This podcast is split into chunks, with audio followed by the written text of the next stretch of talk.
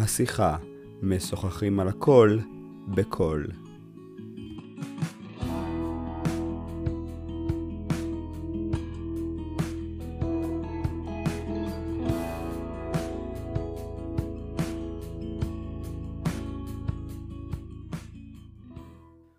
בפודקאסט היום נדבר על ההיסטוריה של המיניות. זה נושא מרתק, כי אם תחשבו רגע, התחום המיני הוא תחום מאוד מאוד רחב. נכון, בקצה בקצה בקצה נמצא האקט המיני, שזה דבר חשוב, זה דבר אה, מבורך, אבל יש סביבו המון המון שיח ופרסום וצניעות ותרבות בעצם מה מותר לעשות ומה אסור לעשות, ומה מותר להגיד ומה ראוי להגיד, ופוליטיקה קורקט. למעשה, מרב השיח, מרב ההתעסקות במיניות, זה בכלל לא במין, זה השיח על המין.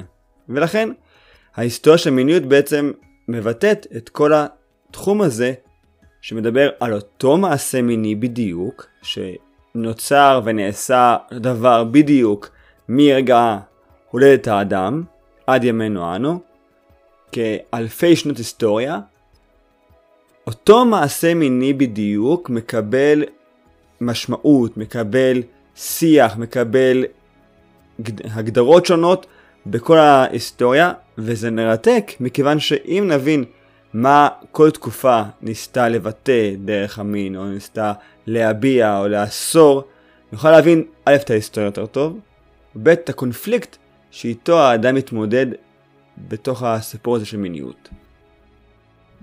בשביל לחוז את ההיסטוריה שתהיה מובנת לנו בתחום הזה, אני רוצה להשתמש בציר אחד. ציר ששם את ההפקרות בצד אחד, או הבהמיות בצד אחד, בצד שני ריסון. אם ניקח נגיד קוף, קוף הוא בציר המוחלט של הפקרות. הוא לא מתחשב לא בסביבה, ולא בתרבות, ולא בשיח, ולא בצניעות, מבחינתו כאשר יש דחף מיני, הוא מממש אותו, הוא מבצע אותו, זה לא מטריד אותו האם הקופה שמחה בזה, או מה היא חושבת על זה, או מה היא תספר עליו, או מה יגידו במדורי הרכילות, הוא מקיים את היחסים איתה. גם אם היא ממש לא רוצה. גם אם זה לא צנוע. גם אם אנשים רואים אותו בגן חיות.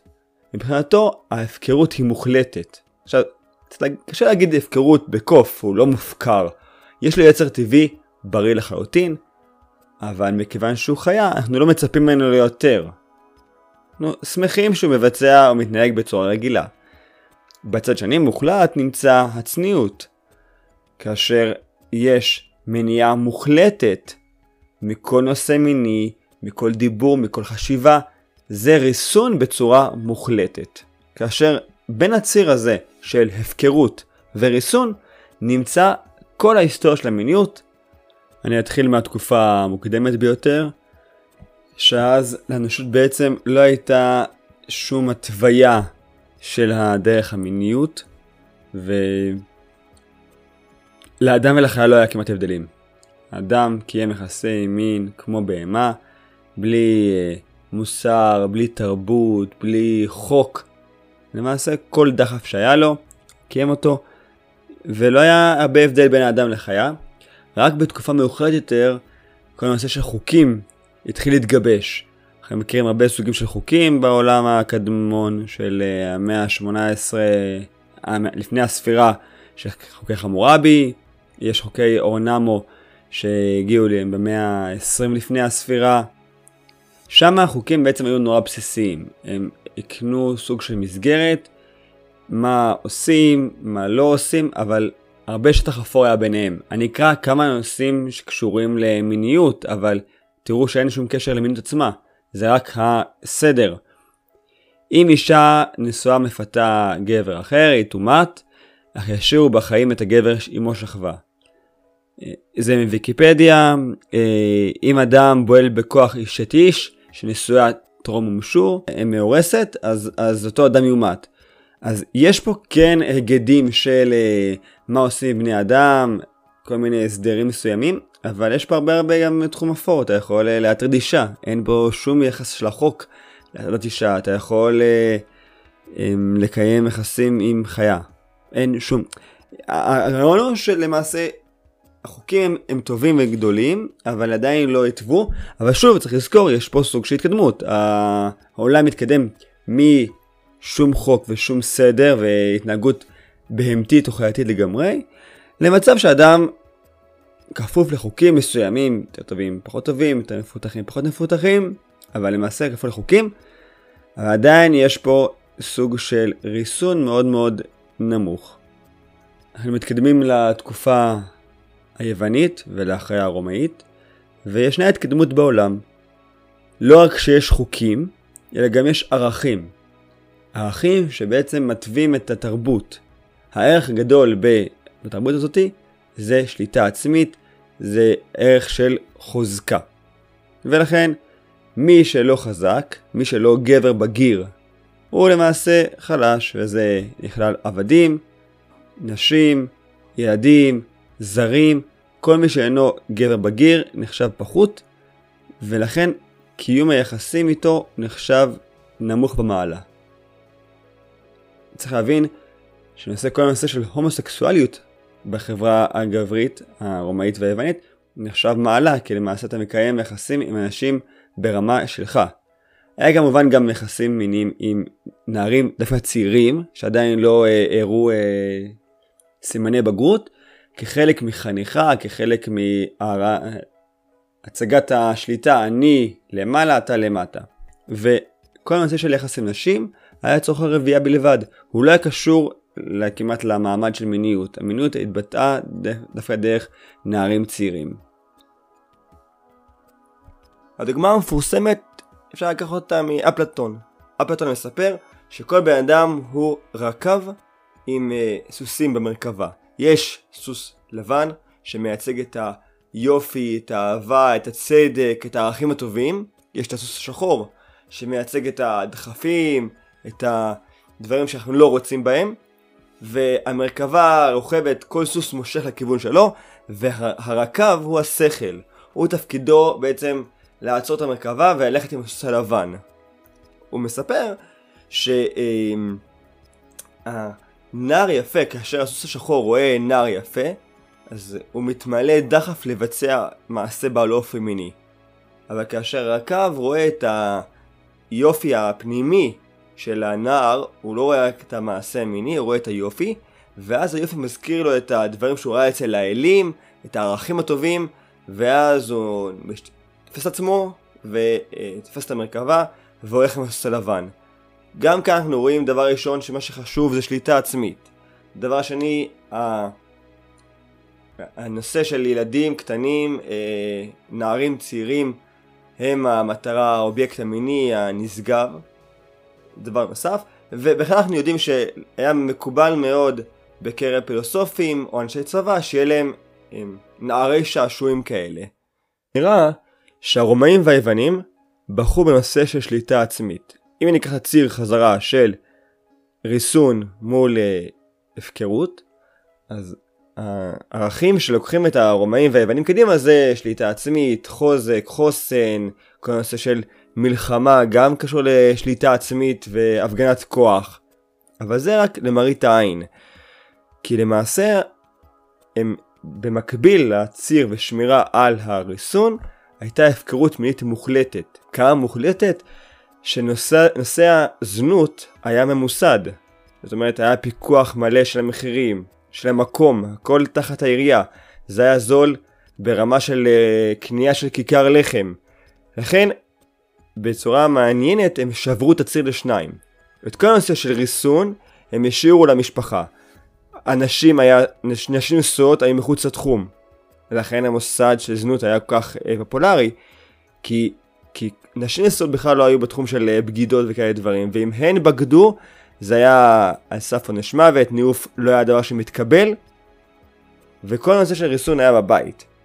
מצד שני, הגברים לקחו לעצמם את ההפקרות בדמות של עולם מלא של uh, זנות, אפילו היה היררכיה בין uh, רמות שונות של זנות, כמה מקבלת, כמה עם בחירה, זה בוויקיבלד תוכלו לקרוא על כל הנושא הזה, מורחב שם מאוד.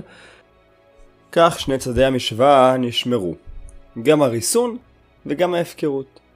פתרון נוסף שמצאו הרומאים זה משהו שכבר היה קודם להם, זה מופיע גם בתקופה הכנענית, גם בתקופה המצרית, זה חלק ניכר מהעבודה הזרה היה קשור גם למיניות. או שהעובדי העבודה זרה באו ויקמו יחסים עם הכהנות שנמצאות שם, או חלק מהעבודה הזרה עצמה היה לקיים יחסים. זאת אומרת, נוצר פה הפקרות אידיאולוגית. לא רק שאדם מקיים את תאוותיו באופן שהוא הכי חפץ, אלא אפילו אם הוא עושה דברים נועזים, דברים לא מקובלים, זה נחשב אפילו יותר טוב. המקרה המפורסם ביותר שמופיע בגמרא מספר על סבתא, יהודי בשם סבתא, שהגיע מהעיר אלאס. אז מעשה בסבתא בן אלאס, שהזכיר חמורו לנוחית אחת. הוא היה נהג טקסי, הוא נהג בחמור והיא הייתה מאחורה. כיוון שהגיעו לפאור, אמרה לו, המתן עד שיכנס ואצא. לאחר שיצא, אמר לה, את אף המתיני, עד שיכנס ואצא. אמר לה, אמרה לו, ולא יהודי אתה? איך אתה רוצה להיכנס לבעל פאור? אתה הרי יהודי. אמר לה, מה אכפת לך? נכנס, פער בפניו, זאת אומרת הוא עשה את צרכיו בפני הפסל, וקינח בחותמו של הבעל פאור. והיום משרתי העבודה זרה מקלסים ומשבחים לזה, ואומרים, מעולם לא היה אדם שעבדו לזו בכך. זאת אומרת, ככל שהעבודה זרה נעשית בצורה יותר וולגרית, יותר פרועה, יותר מבטאת את הכוחות החייתיים שבאדם, ככה יותר טובה. את הרעיון הזה אני רוצה לסיים בדברי הגמרא בסנהדרין, אמר רב יהודה אמר רב, יהודין היו ישראל בעבודה זרה שאין בה ממש, ולא עבדו עבודה זרה, אלא להתיר להם באריות בפרהסיה. דהיינו, עם ישראל ידעו שאין שום משמעות לעבודה זרה, אבל מכיוון שהיא התירה להם את מה שהם רצו, להיות בחטאי האריות, לכן הם הלכו לעבוד עבודה זרה. ופה זה הכשרה אידיאולוגית. אם אני מרגיש שקשה לי עם הדת שאני חי בתוכה, אז מה אני עושה? אני מחליף דת ואומר, ההפך, הדת הזאת מתירה לי ואומרת שזה דבר חשוב ומבורך לקיים יחסים בצורה אה, של חטא. עריות הם לא עניין של איש ואישה שזה דבר מותר ומבורך, אלא הם רצו לעשות, להתנהג כמו חיות ובהמות, והתורה לא התירה להם, ולכן הם הלכו להיות עובדי עבודה זרה. את הרעיון הזה אני רוצה לסיים בדברי הגמרא בסנהדרין, אמר רב יהודה אמר רב, יהודין היו ישראל בעבודה זרה שאין בה ממש, ולא עבדו עבודה זרה, אלא להתיר להם באריות בפרהסיה. דהיינו, עם ישראל ידעו שאין שום משמעות לעבודה זרה, אבל מכיוון שהיא התירה להם את מה שהם רצו, להיות בחטאי האריות, לכן הם הלכו לעבוד עבודה זרה. ופה זה הכשרה אידיאולוגית. אם אני מרגיש שקשה לי עם הדת שאני חי בתוכה, אז מה אני עושה? אני מחליף דת ואומר, ההפך, הדת הזאת מתירה לי ואומרת שזה דבר חשוב ומבורך לקיים יחסים בצורה אה, של חטא. עריות הם לא עניין של איש ואישה שזה דבר מותר ומבורך, אלא הם רצו לעשות להתנהג כמו חיות ובהמות, והתורה לא התירה להם, ולכן הם הלכו להיות עובדי עבודה זרה. מפה אנחנו ממשיכים לתקופה הנוצרית הביזנטית, ולאחר מכן לתקופה הרומנטית, אבל זה יהיה בפודקאסט הבא, כי זה כבר מאוד מאוד ארוך. אז uh, אם אתם רוצים להעמיק במה שאמרתי עד כה, אתם מוזמנים לרכוש את הספר שלי, יש שם את כל ההפניות למקורות ואת כל מה שהסתמכתי עליו בביסוס של התיאוריה הזאתי. שוב, אם אתם רוצים להגיד לי אה, דברים, הערות, תגובות, שאלות, מוזמנים להיכנס לפרופיל שלי בפייסבוק, עופר סיוון, ואשמח לשמוע תגובות. אז בהצלחה רבה.